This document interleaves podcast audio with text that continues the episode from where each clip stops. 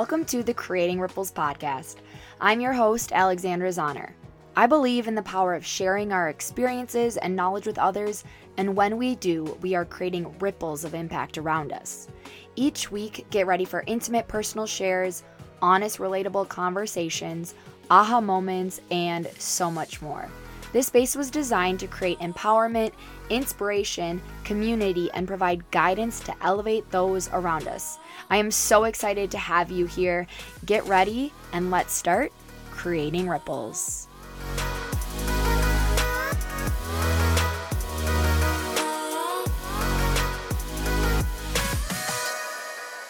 Hello, and welcome to the Creating Ripples podcast. I'm your host, Alexandra Zahner, and today I am joined with Elizabeth Dopp, who I'm super excited to have on. We were just chatting for the last like 15 minutes. And mind you, we've only met through TikTok and Instagram through social media of like seeing each other and cheering each other on. And so it's going to be really fun. And I know the conversation is just going to naturally flow because I had to basically be like, okay, it's time for us to record, I think, or we're going to run out of time. So, Elizabeth, welcome to the podcast.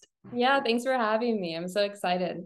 I am really excited that you're here and um, our paths crossed because Elizabeth has been showing up and sharing her journey over the last nine months and beyond. And I just wanted to have her come on for all of you to get to know her and learn from her life experiences. And so, Elizabeth, welcome. And if you want to just share a little bit about your journey and story and what got you here today. Yeah, I would love to. I think it's only right to start when I started drinking. I grew up in a very small town. I live in St. Louis now, but I grew up in Bowling Green, Missouri. It's about an hour and a half north of St. Louis. And I started drinking when I was 15, which is very normal for my hometown.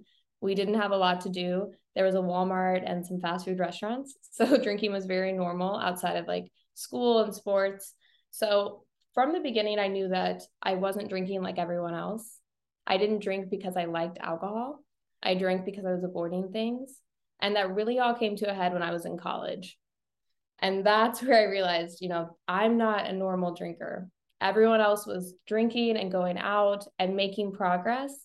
And I was just ruining my life slowly. And uh, I had my first rock bottom in college. And I think that's where I should have stopped. But because I was 18, 19, I thought it was normal. So I had an experience where I had drank ooh, like two mixed drinks and eight shots of Jaeger in a half hour, which is a lot for anyone at any point in life. But being that young, I was with someone that I didn't know and ended up waking up in the hospital. And I wasn't sure what had happened until they told me the next day. They were like, We found you in a ditch and someone brought you inside. They thought you were dead and we called the police. And so I remember getting taken back to my dorm room and I was in the cop car and I had throw I had thrown up in the cop car. And I finally had made it back to my dorm and my friends that came in and they were like, "We thought you were dead." And even then at that age I just didn't I didn't realize that like that was a problem. I thought, "Oh, I just took it too far." And I had to tell my parents at family weekend the following weekend because I had an ambulance bill I couldn't I couldn't hide it because I was really really good at hiding all of my issues, all of my problems. And I remember my parents just sat across from me and they had no idea my drinking was that bad or my mental illness was that bad. And my dad, I remember just him looking at me and he was like, I am so disappointed in you. And that was emotional. And, you know, that rock bottom should have stopped me, but I kept, it probably made my drinking even worse, right? I was ashamed and I had a lot of like childhood trauma and I kept drinking. And my drinking had got to a point where I got so bad that my grades were awful. I had failed out of college academically. And I'd already always done really well in high school and even in college until I had so much freedom and free time to drink. So I was forced to come back home. And I came back home and I partied even harder than I did in college. Nothing to do. I wasn't going to school and I had gotten pregnant. And this is at 23. And pregnancy was great because that was the first time that I was ever fully sober. So I know that people always talk about, you know, that pregnancy glow or that feeling. I like, I think like looking back now, I'm like, man, was that just because I was sober for the first time? and I actually had time to focus on myself. So that was when I was pregnant. I decided to go back to school. I paid off my student, like the loan that I had to pay off before I could go back to school. And when I was in school, I didn't really have a plan. I majored in business management because my whole family runs businesses, but I didn't have a plan. I just went to school to get a degree. So even after college, I had bartended for a long time, which, if anyone knows anything about the service industry, it can be very toxic. So I was bartending for a long time. I had like started a part of a startup company for a while and um, eventually went back to bartending. And then I got the job that I'm in now, which I am 30 years old. I got this job when I was 29. So very, very soon after I got this job, I got sober. So um, I work in marketing for an entertainment district in St. Louis, and it's wild because I am around alcohol all day long. I'm marketing alcohol essentially, and I love my job because I love what I do, but I find myself like, I don't know, because I'm working with alcohol and I make this content thinking about it all day long. Um, but to go back to like my story, I had moved like back home, got pregnant, and then eventually made my way down to St. Louis. And I had gotten this job, and I was, you know, I'd been through many failed relationships and so many rock bottoms. And I had just gotten this new marketing job, and I was drinking a lot. And it was December 21st, 2021 is my sobriety date. But I gotten sober after a work Christmas party where I'd gotten really, really drunk. And I did really embarrassing things, but that was kind of always normal for me. But I did something, I crossed a line that I never crossed before. And I woke up the next day and I was just so embarrassed and had such bad anxiety that I was like, I can, I, I can't drink again.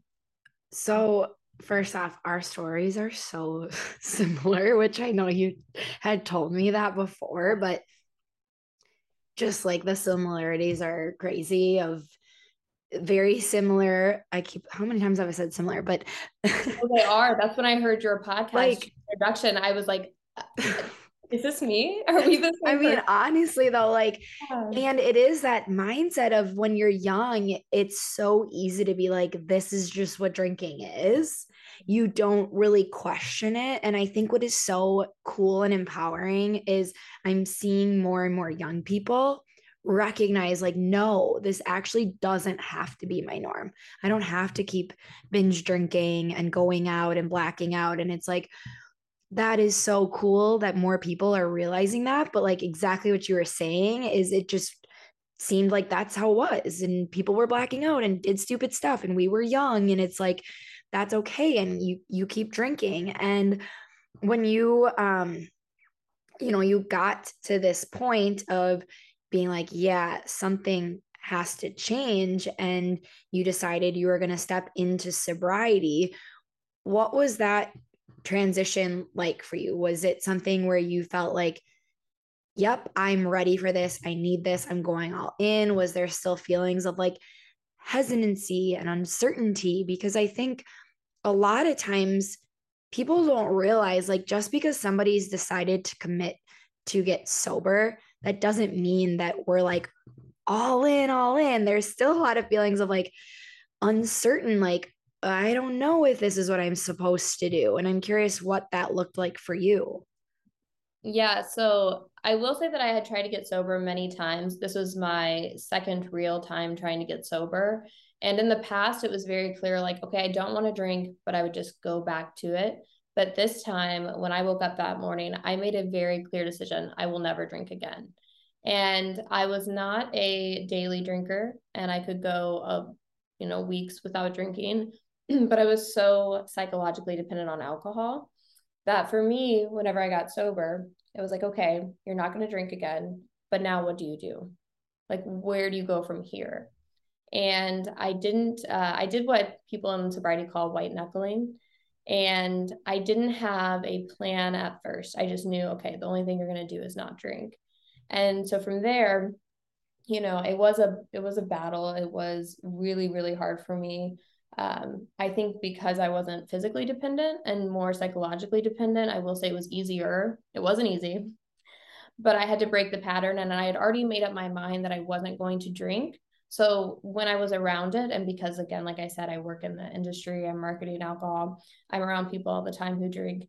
Whenever I told people that I quit drinking and I made it so publicly, like with my TikTok, when someone asked, I said no. And if it was ever a point where I had to like, I never had to make the decision, right? I never had to think, well, maybe I'll just have one or maybe I'll try to moderate. It was, I was done. Yeah, mm. it was my life. So I want you to talk a little bit more about the white knuckling because I think that's an important uh, topic for people to understand what that means because I 100% agree with that of like you can choose to not drink but there's so much more that goes beyond that decision. Yeah. So whenever I quit drinking, I didn't know anyone else at the time who wasn't drinking. I didn't have a community. I didn't know there were resources. So for me, I just was so embarrassed that I had made my mind up that I wasn't going to drink, but I didn't know what to do. Like I said, I didn't have a plan.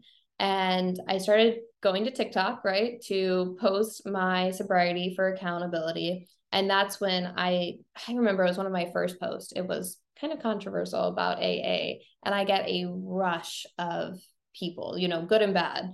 And I knew whenever I got sober that AA wasn't for me. I had taken an alcohol abuse class uh, back when I was in my early 20s, but I wasn't, um, I didn't feel like I was a good fit for AA. I'm not spiritual. I um, also read the book Quit Like a Woman. And because I read that book and I had, you know, heard her views on AA, I'm like, wow, this really just isn't for me. I don't want to feel any less powerful than I already do. So for me, I was like, okay, I'm just going to post on TikTok. I'm going to not drink. And from there, after posting on TikTok, I found a community of people. And, you know, when I talk about white knuckling, like I said, I w- it was hard, but because I didn't have that physical addiction, it was like a pattern that I had to break. I just had to find ways to, when I would get home from work and I wanted to have that drink or it was the weekend, I had to just retrain my brain.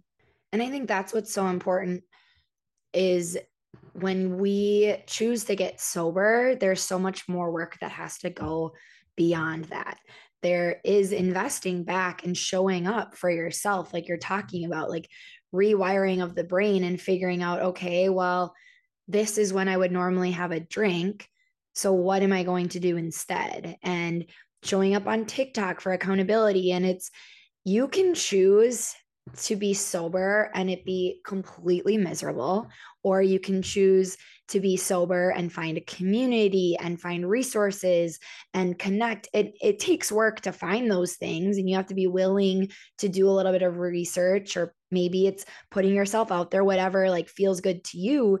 But I truly believe like when you actually like find um a community and things to help you grow in your journey, sobriety is the best thing anyone can do for themselves. But if mm-hmm. you're just not drinking, you're not going to reap the benefits fully of being sober. You might feel better, but like physically and mentally, for you to feel what it means to be sober, that means you're showing up for yourself to discover what is possible in life. And that's trying different things on because sobriety is like a personal growth journey and it's not just not drinking. And i think people don't always realize that. Yeah i agree. And one thing i found like with my sobriety which um you know in doing these meetings and you know talking to other people there are some people who have a lot of shame and guilt from like you know in their sobriety. But for me i am so proud of who i am and my sobriety because i was so embarrassed of who i was so for me, the not drinking, it's something I'm proud of. I want to share. I want to talk to others. I want to like connect with people. Um, you know, it's like it's something that um, I found other people maybe not be as as proudful about, but I am. Yeah. I think sobriety is a badge of honor, and I think I I either talked about this on the podcast. I think I might have, but I know I had a conversation with someone about it. I swear I, I did an episode on it too, but I think it is a badge of honor, something that we should be proud of. It shouldn't be shameful because whatever you did when you were drinking, like you choosing to get sober is you saying that isn't who I am and I'm not going to let that define me and I'm making the decision to show up for me and begin this new chapter and I'm owning whatever I did when I drank but like that is not who I am. And now I'm writing the end of my story. And being able to be proud of your sobriety, I think, is such a cool thing. And that doesn't mean you have to show up and share your story on TikTok or on a podcast. Like, it just means maybe you're proud about it with the people in your close knit circle. And I think what's so cool about that is however you choose to wear that badge of honor, you are showing others what is possible in a sober life. And you i think a lot of times sometimes i I've talked about this with other friends of like, we want everyone to be sober because it's like amazing. And it's hard to be like, why don't you want to do this? And I think the best way you can show somebody like how amazing it is is just by like living your life and like living your truth and showing them like, this is badass. Like, I have nothing to be ashamed of for choosing to not drink. No, I agree. And something that I've talked about many times on my podcast is I have done so many awful things when I was drinking. And I'm not going to make amends with a lot of the people I hurt. I'm not going to have contact with a lot of people from my past. And I can't change that. I can't change how they view me. But the only way I can show and like have any hope that like I will be a better person is just, you know, staying sober, right? Like I did those things. They're in the past. I, I'm not going to be forgiven for them, but I can stay sober. I can not drink. I can make sure those things never happen again. Um, you had said something about, you know, like maybe you don't have to share it on TikTok. And, you know, I just recently started doing sober meetups here in St. Louis last, oh, not, I almost, I keep thinking it's October. Last month, it's this month, September. And I've had two so far. And, you know, when I share my story on TikTok, I share bits and pieces and I try to be very open. But, you know, I've learned that being vulnerable, there's a time and a place and not everyone needs to know everything about you, especially on the internet. So, like in these sober meetups that I'm doing, one, I love that they're in person because the connection you get in person is, you know, unmatched. And you get to hear people's stories and they are so raw and so open and so honest. And you get to tell your story and be so raw and so open and so honest. And that feeling is so good it is honestly the best feeling and it's you've probably heard me talk about it on the podcast but that's why our tuesday night group is called the raw dogs i don't know if you've heard that or not but that was why because one of our friends was like yeah i mean sobriety is just raw dog in life and i don't know if i've ever talked about that on the podcast as to why that's what it was. Um and if you don't know what that means, don't Google it, just ignore it. But she said that, and I was like, wait, that is like the funniest thing and i wish it wasn't so inappropriate because i would have a shirt that says that. Like i'm just raw dog and i'm just raw dog in life but like so it's so true though. Like you are sober and you're able to connect on this like next level when you meet people in person and it's like it's crazy because you just kind of cut the bullshit when you meet people and you're like okay let's go. Like, tell me everything. I got nothing to hide. Let's talk. And I'm would love to hear more about what you've taken away from those meetups so far because it is such a powerful thing to be able to create and hold space for people to be able to show up um, and i'm sure it's like nerve wracking like I, i've seen like you set up and you wait and you probably are like okay i you know i hope people come and then to be able to have people come and step back and be like, cool, I started something for other people, which think about where you were when you started your journey nine years nine months ago like you probably wish you could have had something like this and so what has that whole experience been like for you yeah so i love the raw dogging life is it raw, raw dogging life is that what it is yeah we call ourselves the raw dogs and raw she's dogs. and it's just yeah sobriety's raw dog in life like you're just there's nothing there to protect you. You're just living life. That's awesome. Yeah. So whenever I got sober, I, um, again, like I did it at a time where I wasn't planning it. It, it came very unexpected for me. So whenever I got sober, a couple weeks in, I started, you know, posting and being open. And that's when my cousin had recommended a book. And then I got on TikTok. And through TikTok, I found these podcasts. And it was a sober girls guide. And her name is Jody. She runs the in person, she did an interview with Jody. She runs the in person meeting that I first went to in Alton, Illinois. And when I heard her on the podcast, she had talked about being from St. Louis. And I found out she was very close. And I went to her in person meeting. And then I joined uh, virtual meetings, Steph Sober Squad. So I started doing those two for myself. And I had kind of reached a point in my sobriety where I felt really good. The pink cloud was gone, but I was feeling good. And I just felt like I needed something like to give back to people. Right. So, and I'm sure a lot of people feel this way, but when you get to a point in sobriety, it's like, okay, I've learned all these things and I've gone through it and I can help others because just sharing my story online, I get a lot of messages like, hey, I saw your TikTok and it made me reevaluate drinking. And it's like, wait, what?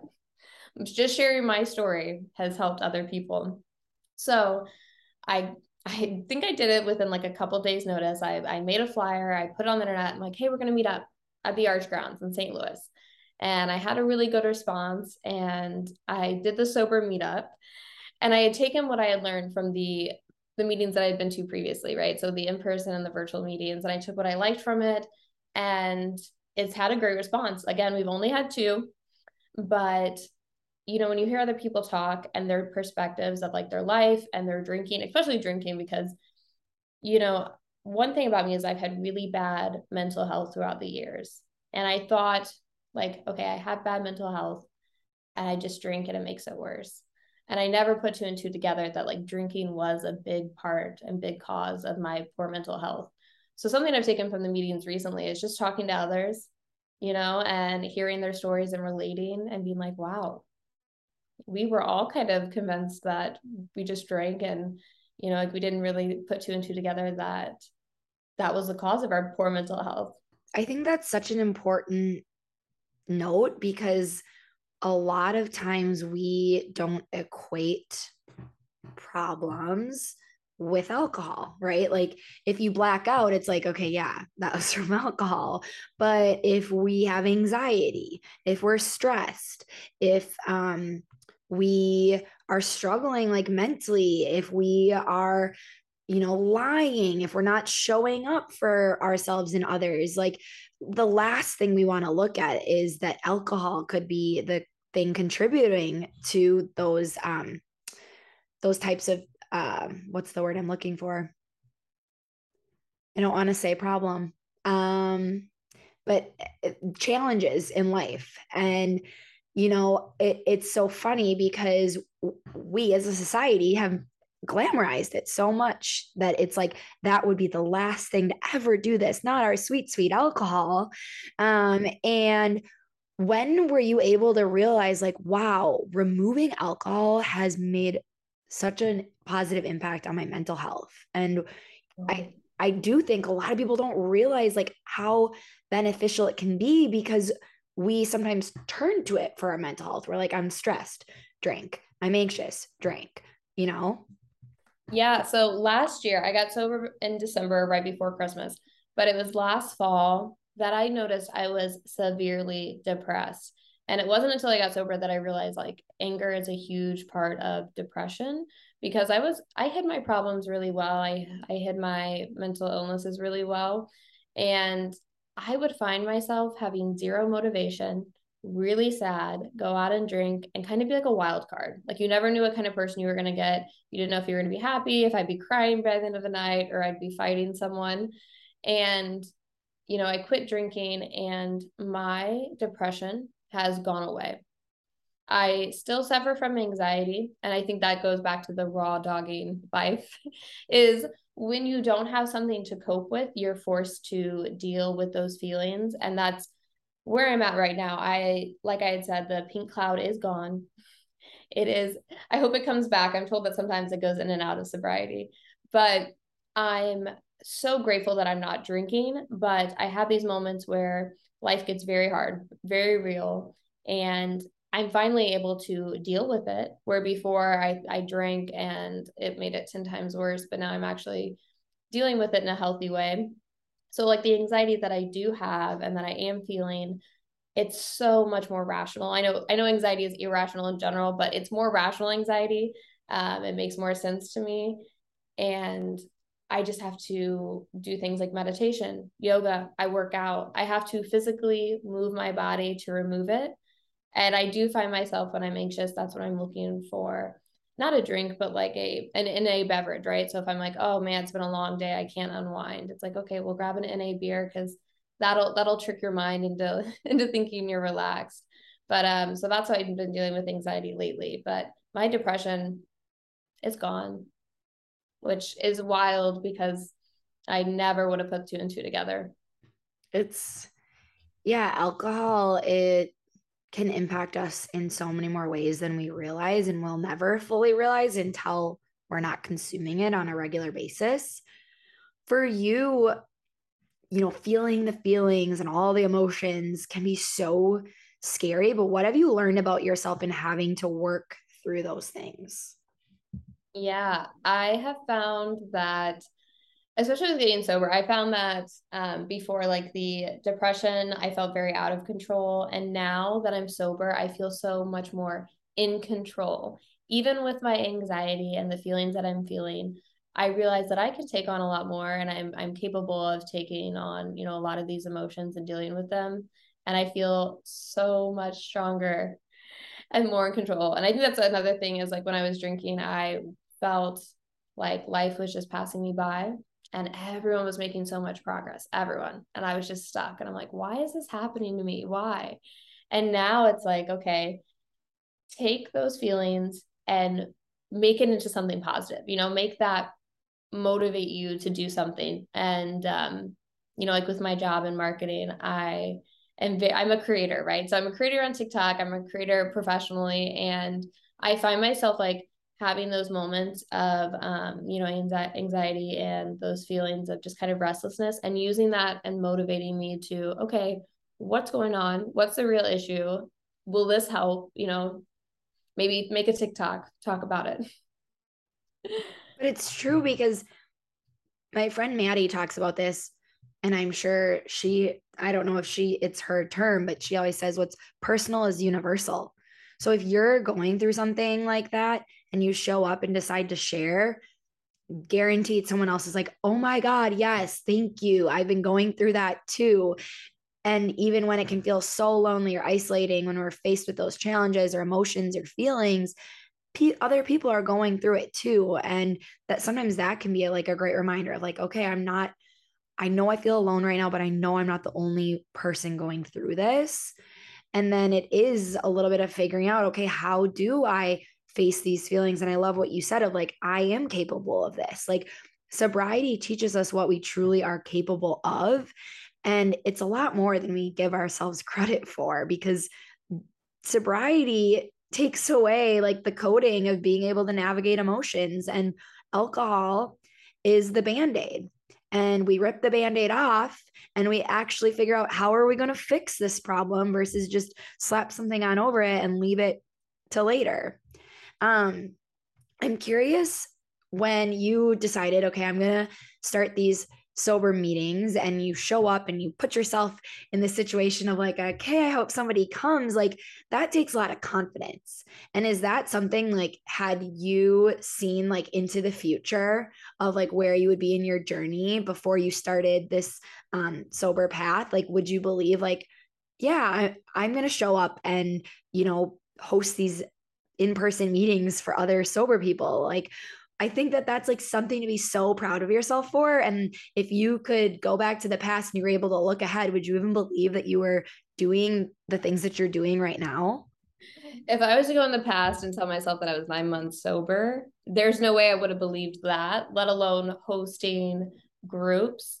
I will say that I've always seeked out connection. So when I got sober, it just made sense, right?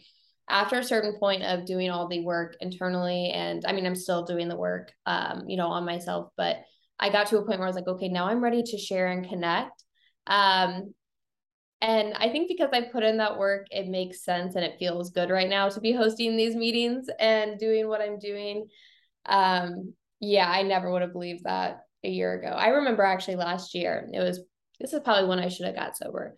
There is a point where someone might one of my coworkers had said, Yeah, I'm gonna do 30 days. Um, I forget they call it like the 30 day clean Whole30 or something. And um he was like, Yeah, I'm not drinking for 30 days.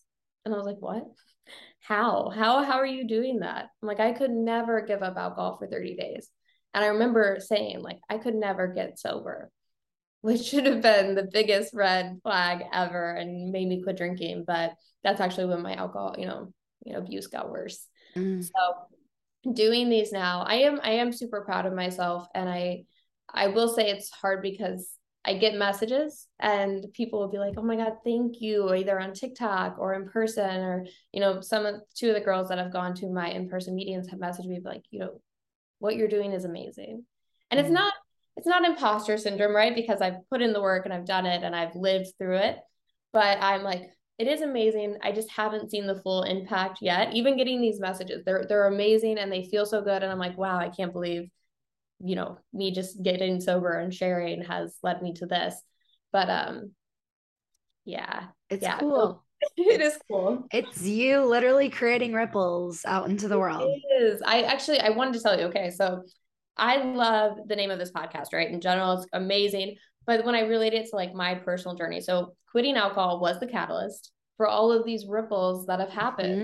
Mm-hmm. Mm-hmm. And I mm-hmm. relate to it so much. Yeah, yeah, I love that. I know when, yeah, it's such a powerful thing. I each time I'm reminded of like how the guests that I get to have on are truly not just impacting me, but everybody that's listening. And it's, it is a really powerful thing to think about the ripples that we create out into the world just by showing up and living our lives and sharing our stories. And I am grateful that you chose to share yours because that's literally what led us into this opportunity today. Yeah. And I um it's funny, someone in my group had said, you know, like all you have to do is find one sober person and they're going to know a sober person. And that's where I feel like where I am right now with this group, you know, is this I wasn't small. I wouldn't say it was a small group, but it's it's growing, right? And there's more and more people. And when I got sober, I didn't I couldn't easily find a community. And now obviously I'm not creating a brand new sober community, but I am bringing people together and I'm growing that and I'm finding a lot of joy in that and I just know that it's going to keep going. The more I talk, the more I talk about sobriety and other people, you know, share their story and connect and, you know, share on social media, these groups are going to grow. I think that is what's so cool is when we venture into sobriety, it seems like we know nobody else out there in, unless like we saw someone else doing it and that's what made us make that decision. But if it was what led you to sobriety or like when I chose to get sober, it wasn't because I saw somebody else doing it. It was like I had been like, okay, something's got to change. And it was like, there's no one else out here. Nobody else is sober in the entire world. And then all of a sudden it was like, boop, boop, people started popping up. And now I get to be involved in like a bunch of different sober communities, virtual and some in person. And it's just really cool to be able to connect with other people and their journeys and wherever they're at um, and just show them like it is possible and when you were talking about how you're like, I could never get sober, like, same. I never yeah. thought it was possible. If you were sitting, like, pretend I was someone that came up to you and I was like, Elizabeth, I could never get sober. Like, what what would you say to that person? I would honestly say, yeah, I used to think the same way. I've had someone recently who came to me and said, you know, I want to get sober. What what should I do? And I have to I have to tell them, I'm like, well, for me, I hit a rock bottom. And I am always impressed with people who don't hit those rock bottoms and get sober. but the advice that I had given was, well, if you're going to keep drinking and you want to get sober, document how you're feeling. Write it down or make a mental note if you're not ready to journal. But for me, it was like time and time again, I had to prove that alcohol wasn't for me. And if I could go back, I'd be like, you know, write it down. Write down how you're feeling. Was it a positive experience? What are you really gaining? Your pros and cons, and then just reevaluate your relationship. Um, you know, there's a lot of resources that I didn't have when I got sober, but I could give to someone now. You know, here here are podcasts that can show you being sober can be fun and cool and sexy and like all these things that I never thought sobriety would be. I would I just want to show people, you know, even now at 9 months that I'm like this is like a lifestyle change and it's fun and it's better than anything I used to have before. It is such a mindset of how we're viewing sobriety because if we stop drinking and this kind of ties back into what we were talking about earlier of like the white knuckling if you get sober and you tell yourself this is miserable. This is the freaking worst. I hate this. Well yeah it's not going to be fun. Like you have to kind of go in open minded and like willing to give it a try and see it with like fresh eyes and start to really step into things and put yourself out there and you know if to start socializing without alcohol doesn't work for you, that's okay. Find something new and fun that isn't linked to drinking for you to stay social. Because I think a lot of times it's like, I could never go out without drinking. And it's like, fine, nobody's asking you to. Have fun with it. Ask your friends to do something different and know that that's okay. Like, I think it's perfectly fine and normal to be like, hey, I'd love to hang out with you, but could we go do mini golf or something? that was just what was in my head because I was looking at something in my room. But like, there are so many activities to do. Concerts. I used to always get messed up for concerts never got to remember them. And we both went to ODESZA and I went before you and I was like, get ready because it's a freaking experience. And I'm so happy I got to be sober at it because they had a drum line, tubas, trombones, like everything. Like I would have totally missed that had I been drinking. Yeah. And you had talked about before, you're like, yeah, we both said we could never get sober. And that's because when I was drinking, I didn't have much of a personality, right? I didn't have a lot of hobbies. I didn't have a lot going on. Anything I did, I did when I was drinking. And now that I'm sober, I'm forced to create to to create new hobbies, like to have new things to do. And um, as much as, you know, I liked being home, I do a lot for work. I'm very social. So I go out and I do these meetings and then I'm I'm, you know, social for work. And then I come home and, you know, maybe my hobby is just watching TV. You know, maybe it's doing puzzles, things that I wouldn't have considered, you know, like hobbies before, but they're things I love to do now. And that's kind of just who I am. I, I feel like back when I was drinking, I never knew who I was and I would get in like relationships or friendships and just do whatever they liked. And now I'm figuring out what I actually like to do and who I am. We talked about this in our virtual meeting last week, and someone was like, I I'm learning that maybe I don't like to go out as much as I thought I did, and I'm not as extroverted as I thought I was. And sobriety's um, shown me that I actually kind of like some time at home alone and being with myself. And she was saying how she was so afraid of getting sober because she thought she was going to miss out on so many things. And she's like, but now I'm like, finding I actually don't always want to be going out. I kind of like having some nights where I get to be in by myself and relax and read a book and it it is funny because alcohol does become this like persona of like I have to go go go and I have to be at every event and you might discover that that's actually not who you are. And I loved what you were saying, Elizabeth, of like, this was a chance for you, and it is a chance for anybody. Sobriety gets you to discover who you actually are and what you actually enjoy. Yeah, I also used to say that I was an extrovert, and now I think I'm that extrovert introvert person because I found that I want to do things that I actually like and quality over quantity, right? Mm. I used to think back when I was drinking that I had so many friends, so many friends. And the reality was I just knew a lot of people. And now I am finding people who I actually like, who I have things in common with, whether that's sobriety or just interest in general. And I'm doing a lot more things that I actually like and I'm setting boundaries. So if it's like, yeah, I really don't have the energy to go out after I've worked all day to this event, or to hang out with a friend, I'm setting that healthy boundary and putting myself first. But I'm also still, you know, being social, going out, and um, definitely quality over quantity. Mm. I hadn't heard this before until actually I saw it on TikTok where someone was like, when I drank, I had so many friends. And then when I got sober, I was like, wait, uh, and someone was like, yeah, those were your drinking buddies.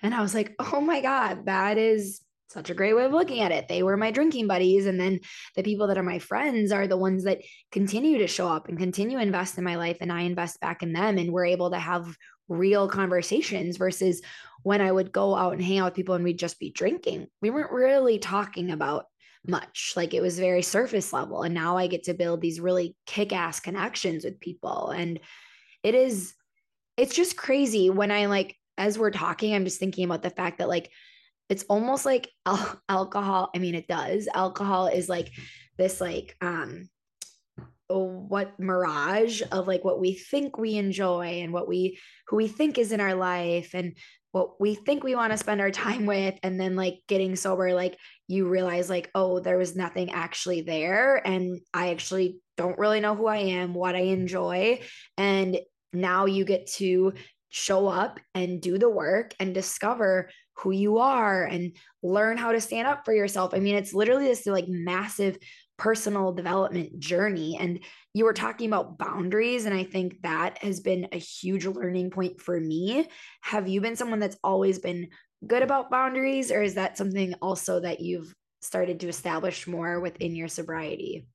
Yeah, I don't think I ever had boundaries before.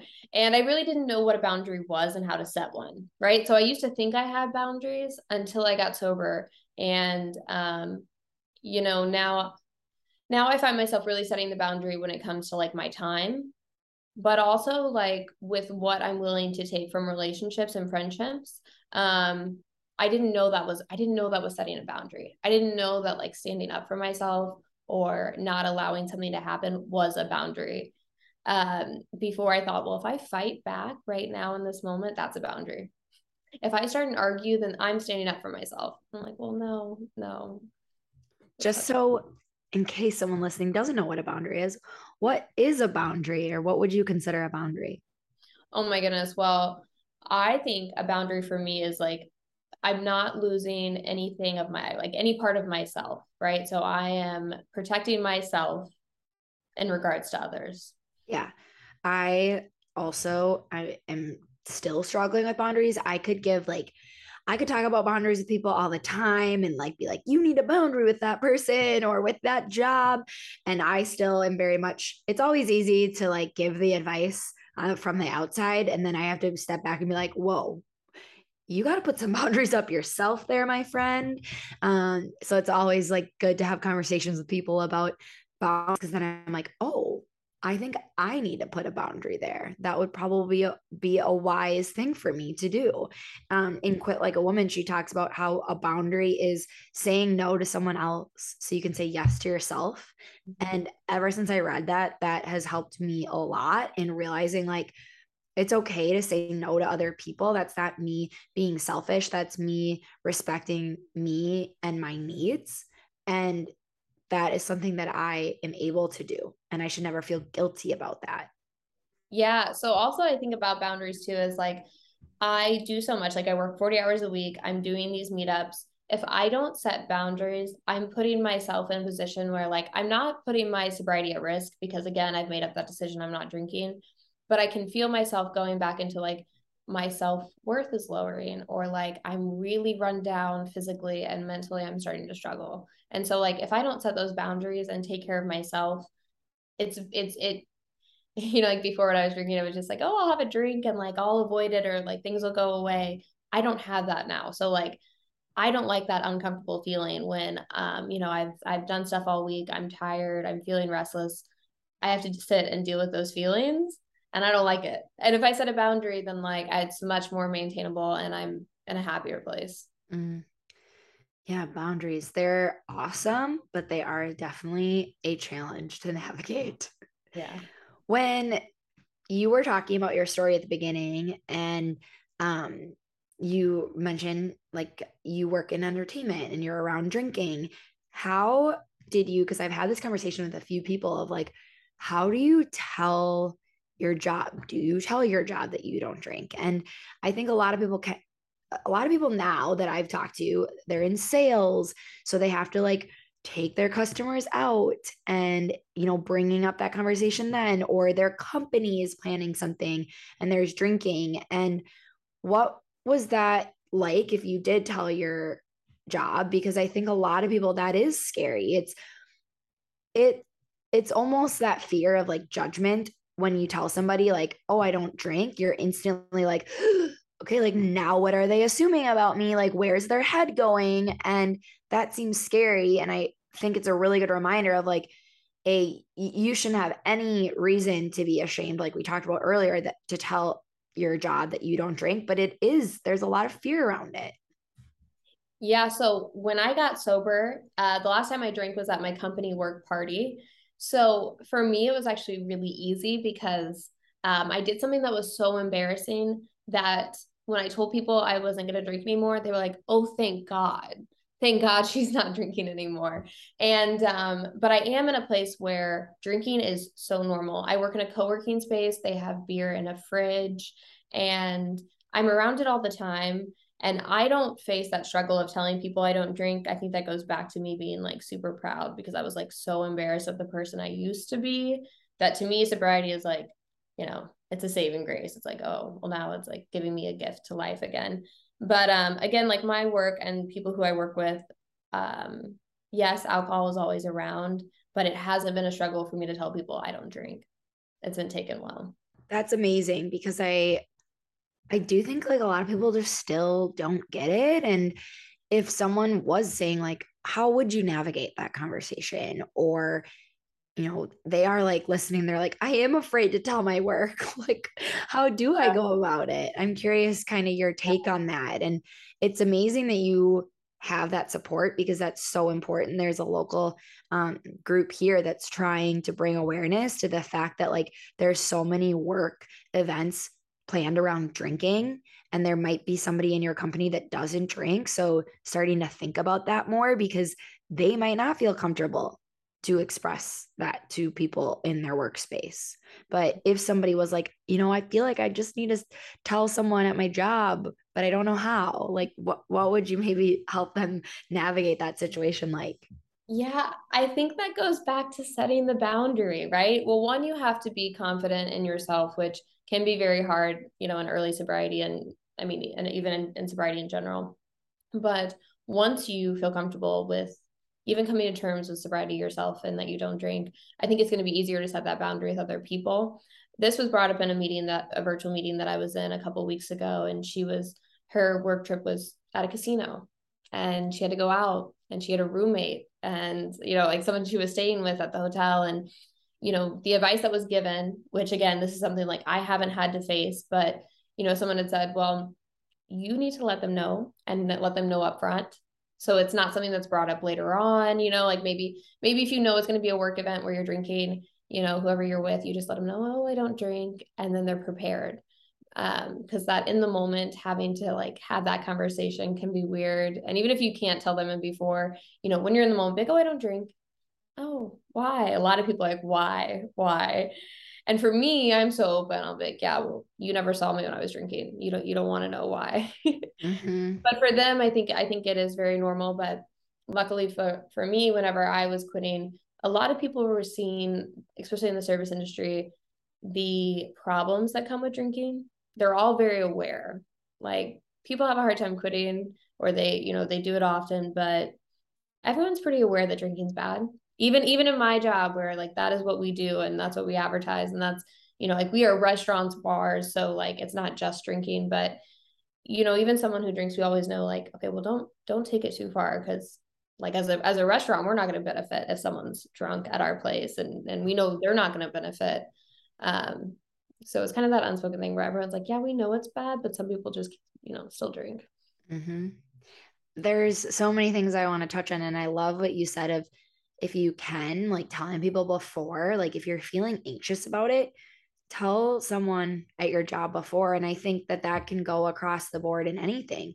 If you're going to a party, you're going to a bachelorette, a wedding, and you're feeling, you know, unsure about it, um, but you have to go, then have someone that's kind of like your safe haven of just like, hey, I'm I don't drink and I just need like a little support system to maybe check in with me. Or when I went to my first sober bachelorette, I was like, I might need to like exit at some point. I don't know what this is going to be like because we don't know.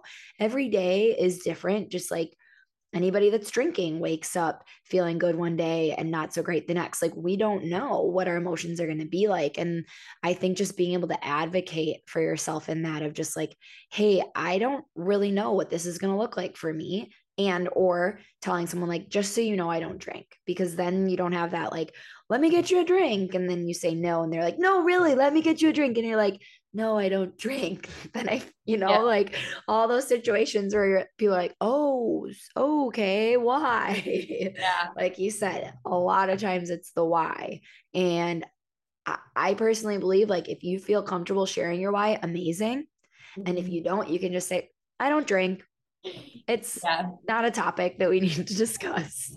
I actually made a TikTok about this recently because I feel like when someone asks me why I don't drink, it definitely depends on their tone, you know, the context where we're at, what we're doing. I was at the ODESZA concert and someone, you know, I had the liquid death can in my hand and um, then I had a slushy and and the girl next to me. And it's funny because it's like I don't even have to bring it up. People just bring it up to me. I had a slushy in my hand and she's like, you know what would go really good in that slushy? And I just knew that she's like alcohol. And I was like, I, I, I, didn't have to respond. I didn't have to say anything, but I'm like, oh, I actually don't drink. And um, she's just, oh, why? If you don't mind me asking why. And, you know, there's a long answer of why I don't drink, and there's a very short answer. And the short answer sometimes, you know, obviously isn't as like authentic as my long answer, but it's like, oh yeah, I just grew out of it, which is like a very not honest answer. Like I didn't just grow out of it. Oh, I went through hell and back and now I'm here. But it's a very easy way to just say, okay, yeah, I don't. And if someone ever like, you know, if I ever, I don't know, I think there's been like two instances where I had to be like, yeah, I'm sober. Like I'm nine months sober. So people really get it. Not just like, oh, I choose not to drink. It's like, this was a journey that got me here. Yeah. And it is, I mean, having like your little go to of if someone's going to ask you and you don't want to go into like the deep end with them like have whatever a one line statement is because i think you know people will ask and i think knowing that ahead of time um but i am like you where i'm like oh okay do you have 20 years to hear my story? Like buckle up because you probably weren't ready for this here we go like um, I was just at a wedding and someone asked me why, and I was like, do you want like the short answer or the long answer? And he was like, I'm kind of interested. And I was like, well, I'll keep it like short for you. and here it is. But um it yeah, it, it is an interesting thing of I I think it is a badge of honor, but I think sometimes you have to recognize when you are like, nah, I don't feel like sharing right now. And that's okay too. Yeah. I think there is, I mean, there's a time and place and and it's you know who's asking and why they're asking. I do think you know in that situation with the girl at the concert she was drinking and you and we all you know i don't want to say we all because that's assuming but a lot of people when they ask we all know that they're asking because they're you know internally yeah they're comparing. They want they're like oh well you know like it's like if i told someone i was going on a diet and i feel so good they'd be like well damn maybe i should eat better. You know maybe i should try that. And that's how i feel like when someone asks me why it's like okay, well, are you just trying to reevaluate or, you know, think about your own drinking? Yeah. I would love it to be like what you're saying of where they're like, wow, that is amazing. Like, I love that for you. Like, I think I want to give it a try. I feel like there are definitely times where it's like, oh, why? And you're like, you could be like, oh, you know, I I had bad anxiety. Uh, my mental health was struggling. I you know, wasn't really getting a lot done because of my hangovers. And I got a DUI. And they'd be like, oh, I've never got a DUI. So guess I can keep drinking. And it's like the one thing like so far off. But if you had said all the things before the DUI, people would be like, huh. Hmm. Hmm. But if you say yeah. one thing that's, oh, no, not me, gonna keep on keeping on, no need to evaluate my drinking. And I know that that may not be true for everybody, but that has definitely been.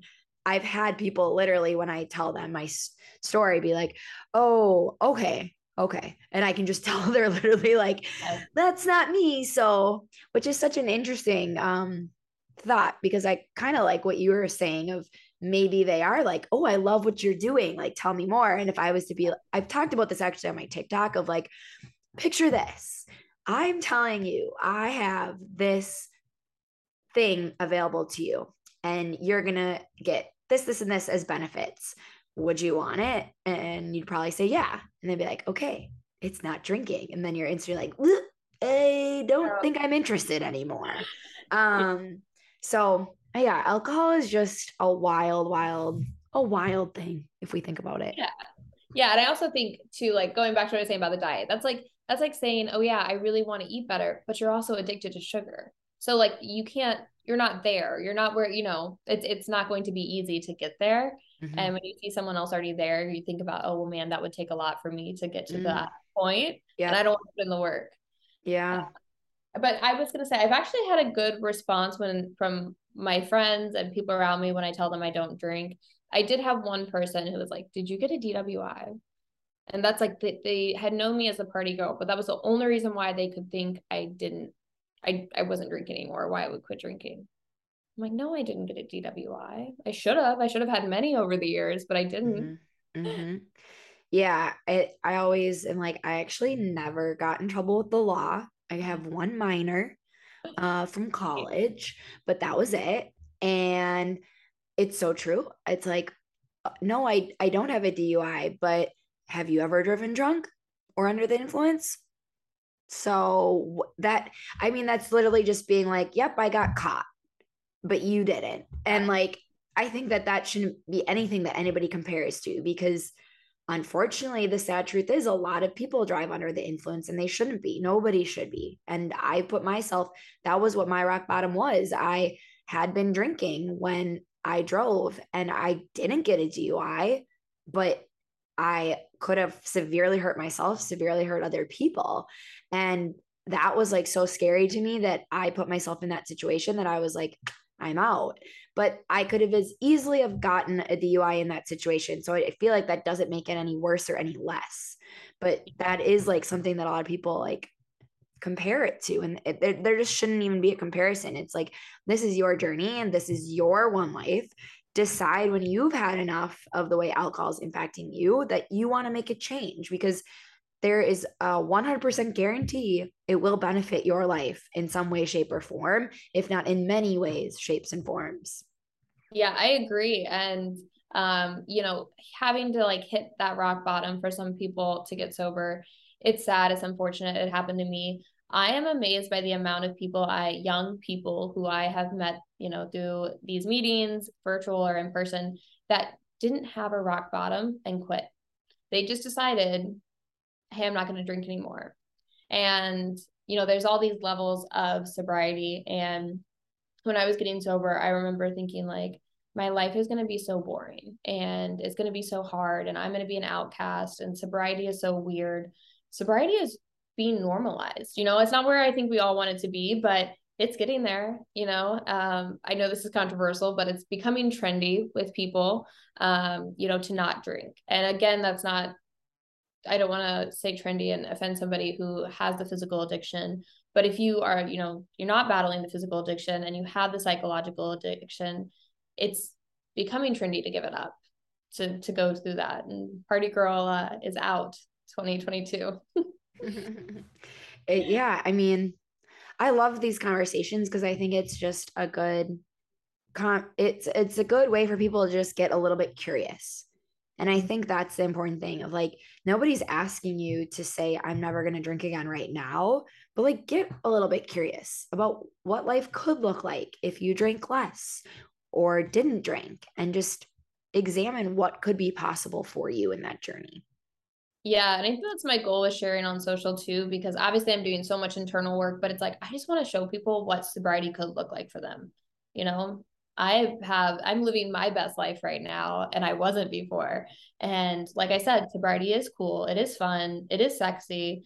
And um, I think a lot of people have a have a stereotype of what someone who's sober and what their life looks like, and they had to be an alcoholic to be sober, and that's not the case anymore. And um, you know, that's kind of where I'm at right now, it's like I'm doing these sober meetings, and one of the girls in my meeting had said, she's like, you know, I saw your post and thought, if this badass girl can do it, then I can too. Mm-hmm. And now she's four months sober. And it's like, like that's what I needed to hear, right? Like it just share your story, show people what it's like. It's fun, it's cool, it's sexy.